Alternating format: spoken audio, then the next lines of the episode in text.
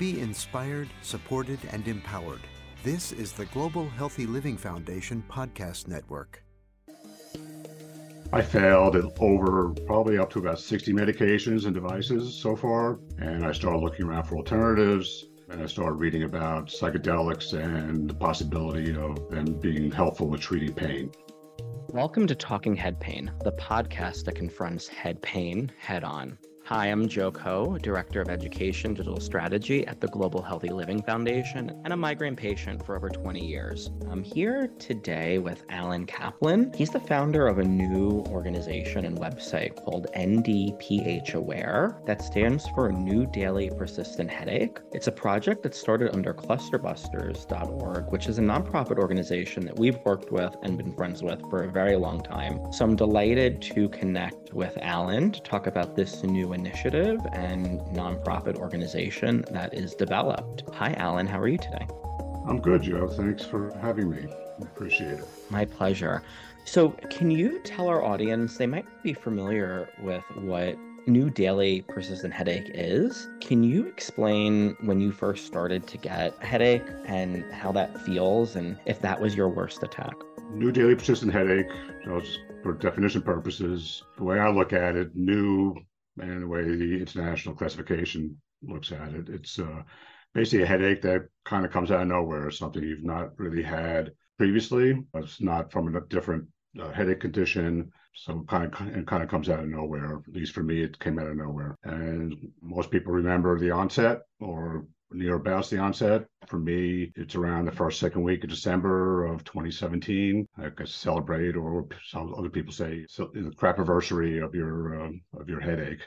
Daily meaning it's every day. It's 365 persistent meaning it's uh, 24 7 and headache is just one part of the description as far as uh, the symptomology and uh, how it presents besides headache pain you get a lot of similar symptoms that uh, people with other headache diseases like migraine with photophobia, sound problems, uh, barometric pressure changes, nausea. What else I get? Uh, neck, shoulder pain, brain fog, word finding things like that. As far as what was the worst headache or ex- experience with this, it's kind of hard to say because I look at it as I've had one headache for the past 1820 some odd days since this thing started.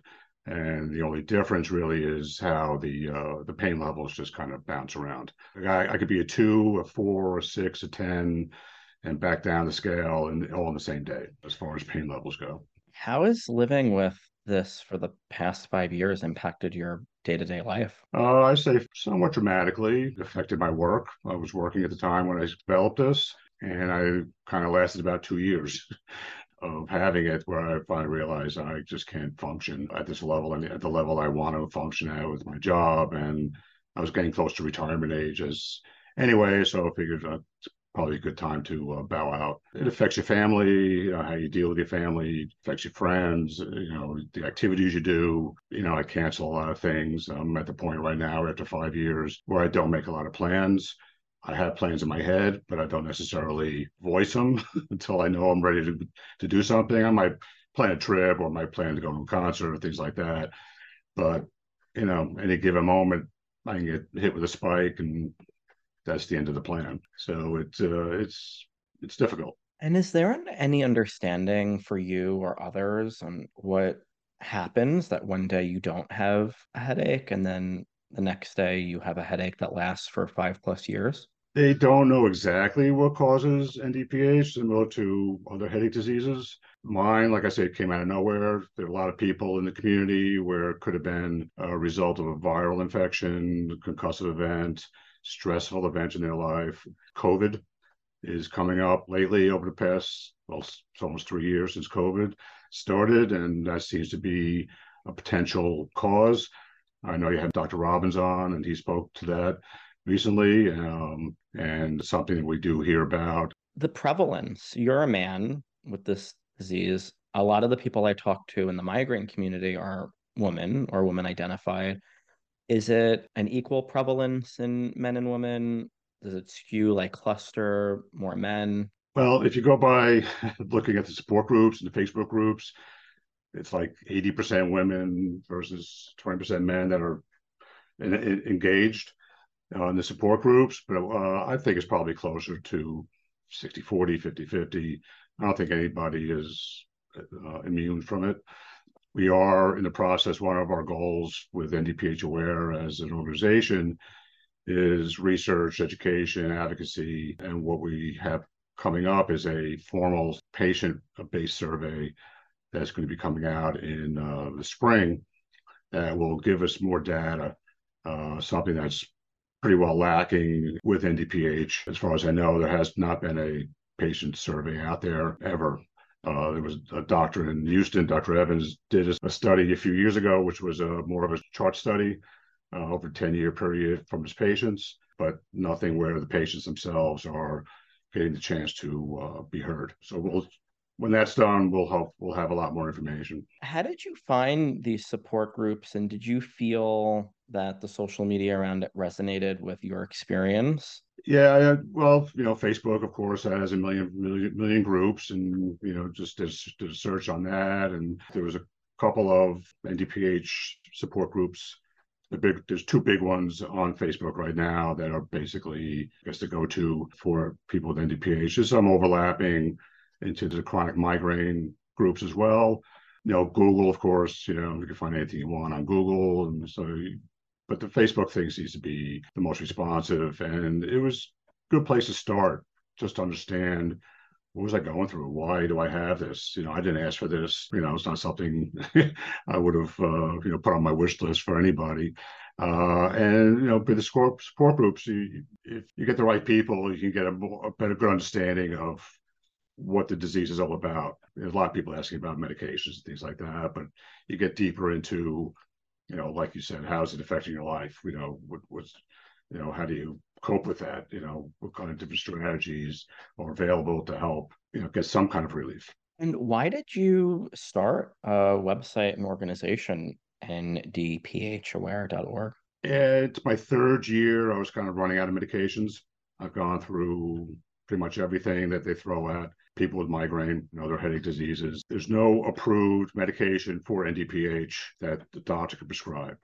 So, okay, you have NDPH, take this. That's not the case. So, we're basically borrowing medications from everybody else, the CGRP medications that are new out there these days, and whether it's injectable or IV or whatever it might be, plus all the old standards back from years ago, you know, with the triptans and things like that. I failed at over probably up to about 60 medications and devices so far. And I started looking around for alternatives. And I started reading about psychedelics and the possibility of them being helpful with treating pain, uh, chronic pain. And I started going that route. And in um, February of 21, I had a psychedelic experience, which the next day my pain levels would drop by 50% and I was like, "Oh, this is this is insane. It's great. What do I do? How do I do with this information? Who do I talk to?" And I started through Google, found other doctors that talked about headache doctors that have talked about uh, psychedelics and pain, and then I started uh, saw the information about Clusterbuster, and I reached out to Bob Wold and Eileen Brewer and they were looking for other people with other diseases that may have had positive psychedelic experiences to help treat their pain. And some of the patients from cluster busters use psychedelics to help manage their cluster headache uh, as well. And they've actually have a pretty robust community around that. Because of that, we got connected, and then we they kind of started my advocacy. That was a year ago, June of 21 when I first uh, met up with Bob and Eileen. And then, you know, I, I, went to a conference her. They took me to a champ conference that year. And then um, August, we kicked off NDPH Aware. So it's, it's kind of born out of my experience and gave me a, a, vehicle to launch a way to find research, find scientific data that can help us deal with this disease. Eileen and Bob are great. I consider yes. them friends. And yes. one of the one of the first people I interviewed uh, was from Cluster Busters, Joe McKay, mm-hmm. and he talked he talked a bit about his experience with psychedelics and how that has helped. And there seems to be it's it's a it's a really uh, burgeoning area of exploration in many different ways. So it's it's really cool that you're putting your stake in the ground to uh, help move the needle for headache patients. Well, I believe, yeah, I believe there's there's there's something there you know, for pain. You know, I know there's a lot of what everybody's seeing is more towards the mental health side of using psychedelics. And there's some talk and there's been more over the past few months about how it relates to chronic pain. You know, I'm untreated basically uh, at this point. Uh, I'm trying medications here and there, and but basically I don't have anything in my toolbox that's a prescribed medication that I can use. And you know, this is kind of what you're left with when you're dealing with uh, a 24/7 pain condition and you need relief. And if you can find it, like anything else, you know, you go where you find it. And if it helps, you use it, regardless of whatever the consequences might be. Just a reminder for our audience to discuss all the medications that you're taking, either prescribed or not prescribed, with your healthcare team so they know what's going on. Which is which is what I've done. This stuff needs to be treated with respect. Definitely. So, what has this work taught you? Patience, uh, I guess, is probably the first thing. When this was first getting started, you know, I first met Bob and Eileen, it was like, it, it just seemed like the, you know, the wheels are just kind of grinding very slowly. The gears are grinding very slowly, moving forward. And then all of a sudden, once things were in place, things starts ramping up. So from the time I met them until the, the website got uh, was uh, released in August, this, this past August, it just seemed like it was taking forever to get things done. But then everybody says this is just a very nonprofit is a very slow process in general, and uh, so you get patient, you learn that, and start building up your team and and try to figure out what to do and how to do it. And it's been very interesting. It's been an interesting ride so far. And since I've kicked off the the website and the organization, there's been a lot of uh, positive feedback from the community and and from doctors that I've talked to. I was at the Clusterbuster conference and I met a few doctors there and to try to get some help really and support. And um, it's it's very rewarding. So you know the patience is is key, and learning how to deal with yourself. You know and uh, understanding how to manage the new lifestyle that uh, I actually wouldn't call it a lifestyle. the new predicament I'm in, I would guess would be the more be, be more uh, apropos for that. But uh, I'm excited. Um, I never did anything with nonprofit, you know, except write some checks for donations here and there. But um, I think we got we have something going forward here that hopefully is going to pay dividends for the community, and and hopefully the community can find some relief after we get some solid research into it. Well, I really appreciate that you joined me today and that you gave me your first interview. Well, thank you for. Uh, this is going to go down in history of NDPH aware. I hope so. I you hope heard so. it on Talking Head Pain first. Well, thank you, Joe. I appreciate it. Well, yeah, really appreciate your work, and it's important. And again, what I think is uh, the big takeaway from the discussion is is that even with diseases where we don't feel like there's a lot of innovation or that there's a lot of options, there are people like Alan who are pushing the boundaries, who are seeking out these physicians to help inform research and education around misunderstood diseases. So we really appreciate that work and uh, look forward to watching you grow. Thank you. We'll have to do a part two. Thank you so much for listening to this episode of Talking Head Pain, the podcast that confronts head pain head on. If you like this episode, please give it an honest five star rating and subscribe so you never miss another one. I'm Joe Coe, and I will see you next time. Be inspired, supported, and empowered. This is the Global Healthy Living Foundation podcast network.